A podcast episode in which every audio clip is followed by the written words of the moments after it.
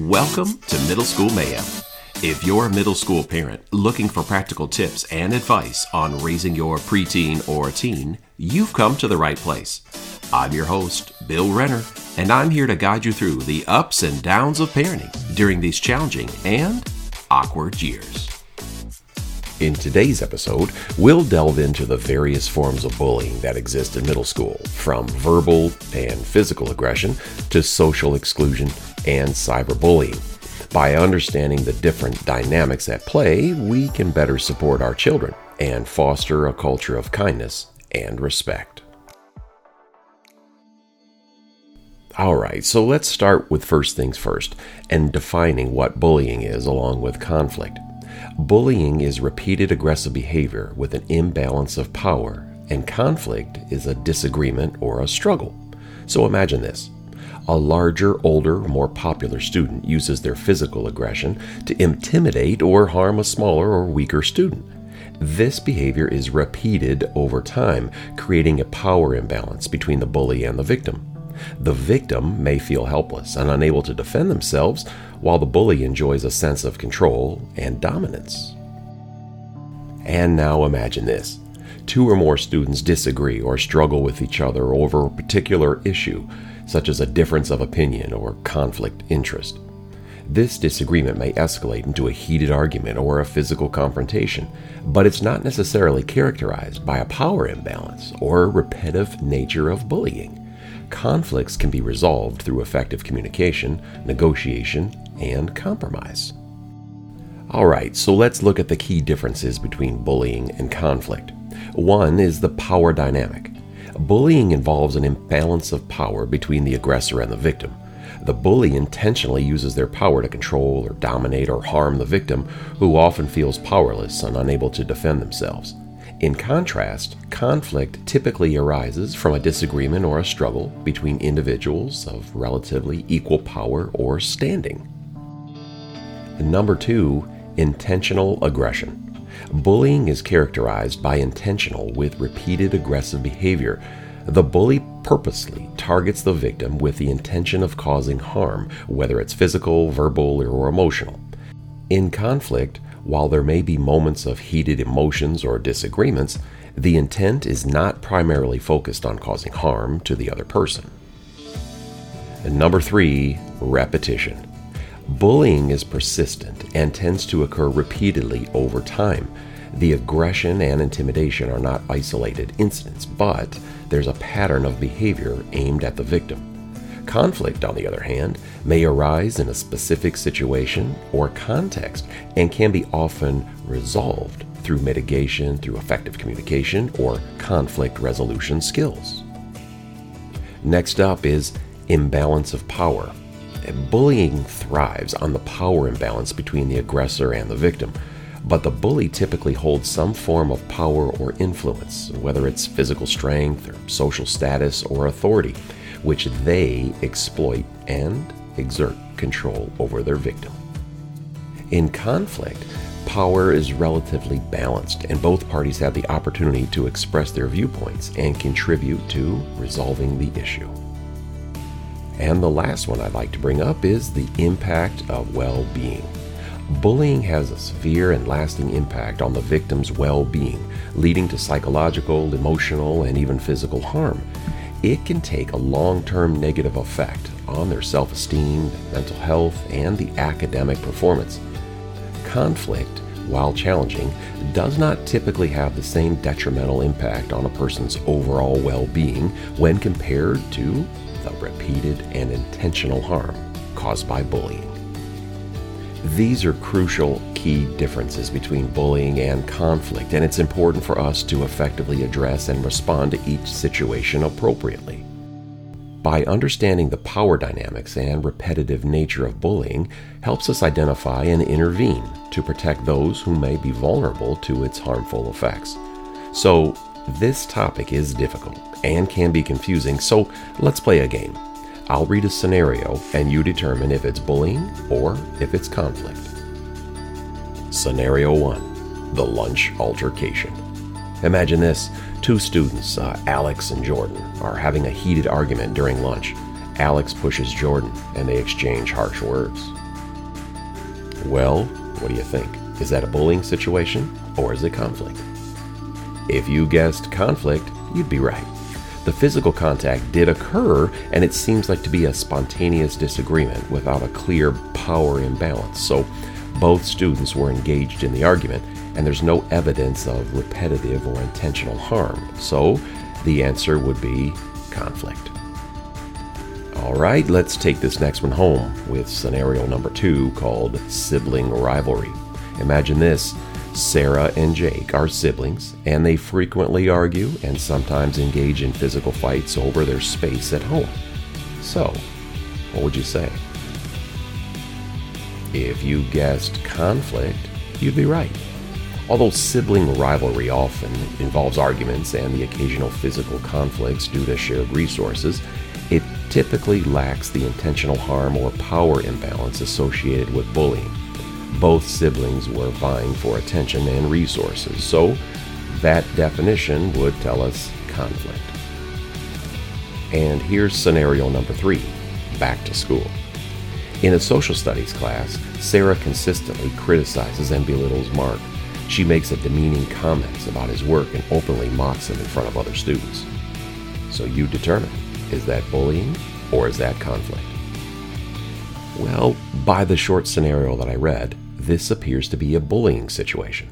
Sarah's behavior is repetitive and harmful, and she maintains a power imbalance by consistently targeting Mark. Her actions are intended to humiliate him and control him rather than resolve a school-related conflict. So now that we've discussed the differences between bullying and conflict, let's move into the prevalence and impact of bullying in middle schools. Statistics and research findings on the prevalence of bullying in middle schools highlight the significant impact of the issues on students' well-being. Here's a couple points to consider. One, prevalence. According to the National Center of Education Statistics, approximately twenty percent of students in the United States report being bullied. Middle school students are particularly susceptible to bullying as they undergo significant social and emotional changes during this developmental stage. Oftentimes we think uh, there's only one type of bullying, but there's actually many. You see, bullying can manifest in various forms, including verbal, physical, social, or even cyberbullying. Verbal bullying involves name-calling, teasing, and spreading rumors. Physical bullying, just as you imagine, includes hitting, pushing, and other forms of physical aggression. Social bullying involves exclusion or spreading gossip or manipulating social relationships. And cyberbullying often occurs through electronic devices and online platforms and social media and text or emails. Bullying often occurs repeatedly over an extended period of time, and research indicates that forty-one percent of bullied middle school students experiencing bullying at least once or twice a month, while nineteen percent experience bullying weekly. The effects of bullying can be detrimental to a student's mental health, academic performance, and overall well-being. Victims of bullying are more likely to experience anxiety, depression, decreased self-esteem, loneliness, and difficulties concentrating on their studies. Additionally, they may exhibit physical symptoms such as headaches or stomach aches and might be higher risk of suicidal ideation. Now there's something else to mention, underreporting. It's important to note that bullying is often underreported. Many students fear retaliation or believe that nothing will be done to address the issue. Therefore, the actual prevalence of bullying may be higher than reported, as figures suggest. And don't think it's just students. It's also parents who have the fear of repercussions toward their student or their students begging them, please don't say anything, it'll just make it worse.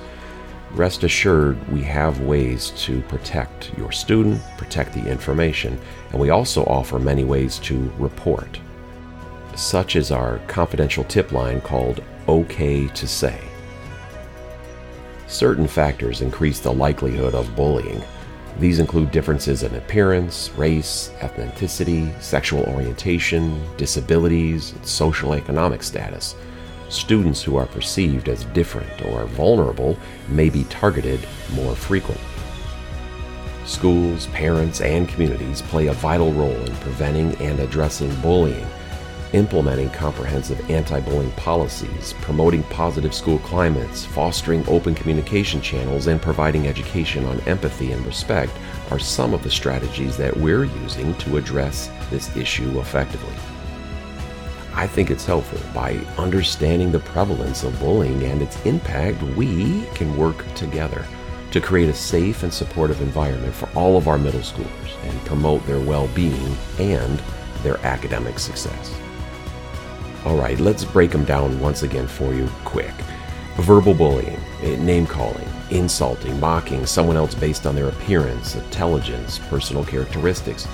Verbal bullying also includes teasing, continuously making fun of someone or mocking their mannerisms, interests, or hobbies, along with verbal threats, using words to intimidate, scare, or manipulate someone, and often involve explicit or implicit threats of harm. The physical bullying is hitting or punching, physically aggressing someone using force or violence. This also includes pushing or tripping, deliberately causing someone to stumble or fall or lose their balance. Taking or damaging someone's belongings also is physical because it's stealing or intentionally doing damage to someone's personal items, such as their textbooks, their notebooks, or electronic devices. Those would all fall under physical bullying. The social aspect is exclusion, purposefully leaving someone out of social activities or gatherings or group discussions. It also includes spreading rumors or gossip, sharing false or hurtful information about someone to damage or their relationship or their reputation. It also includes manipulating social relationships, including encouraging others to reject or isolate a particular person, often spreading by false information or turning friends against them. And cyberbullying, and that's simply harassment through social media, sending hurtful or derogatory messages, or comments, or posts on platforms like Instagram, Facebook, or Snapchat. It also includes online humiliation, sharing embarrassing photos or videos or personal information without someone's consent. It's also about impersonation or fake accounts, creating fake profiles to deceive the other by harassing them online. It's important to note that these examples aren't exhaustive, and the bullying can take various forms depending on the situation and individuals involved. It's also crucial to address all forms of bullying and support these experiencing any kind of harm and harassment. The detrimental effects of bullying on students' mental health, academic performance, and overall well-being are all well documented. Here are some key areas that are significantly impacted. Under the area of mental health, think of anxiety and depression. Bullying can contribute to the development of anxiety disorders and depression among victims. Constant harassment, humiliation, and social isolation erode self-confidence and contribute to their feelings of sadness, hopelessness, and worthlessness. There's also increased stress, and the persistent fear and anticipation of bullying incidents create chronic stress, leading to heightened levels of anxiety and emotional distress. Suicidal ideation. Victims of bullying are at higher risk of experiencing suicidal thought and behaviors due to the overwhelming emotional pain and physical of helplessness that they endure. Now, the academic performance. There's poor concentration and focus due to bullying, and this stress and emotional toll of bullying can make it difficult for students to concentrate on their studies, leading to a decline in their academic performance. There's also decreased social engagement.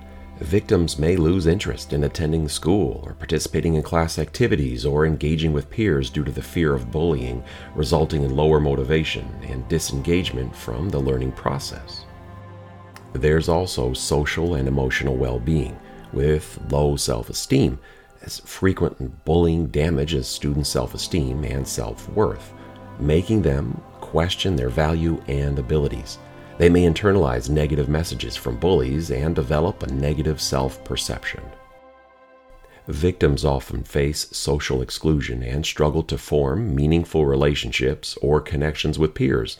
This isolation can lead to feelings of loneliness and further exacerbate the emotional impact of bullying. The constant threat of bullying can hinder the development of healthy social skills and coping mechanisms, affecting the victim's ability to navigate social situations and build positive relationships. And bullying isn't just short-term effects, it also has long-term consequences. Persistent psychological effects could be extended into adulthood, impacting individuals, their mental health, relationships, and overall well-being after the bullying has stopped. There's also an increased risk of substance abuse.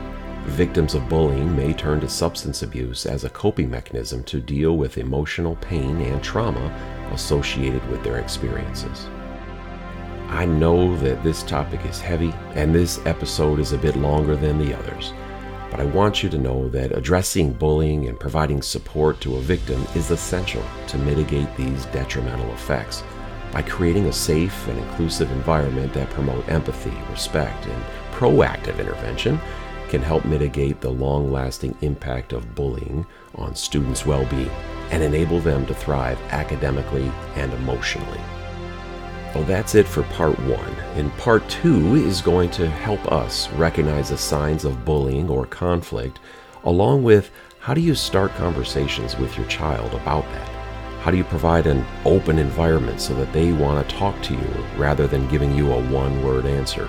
We'll navigate that together, and I'll share a few more stories as a dad about this sensitive topic.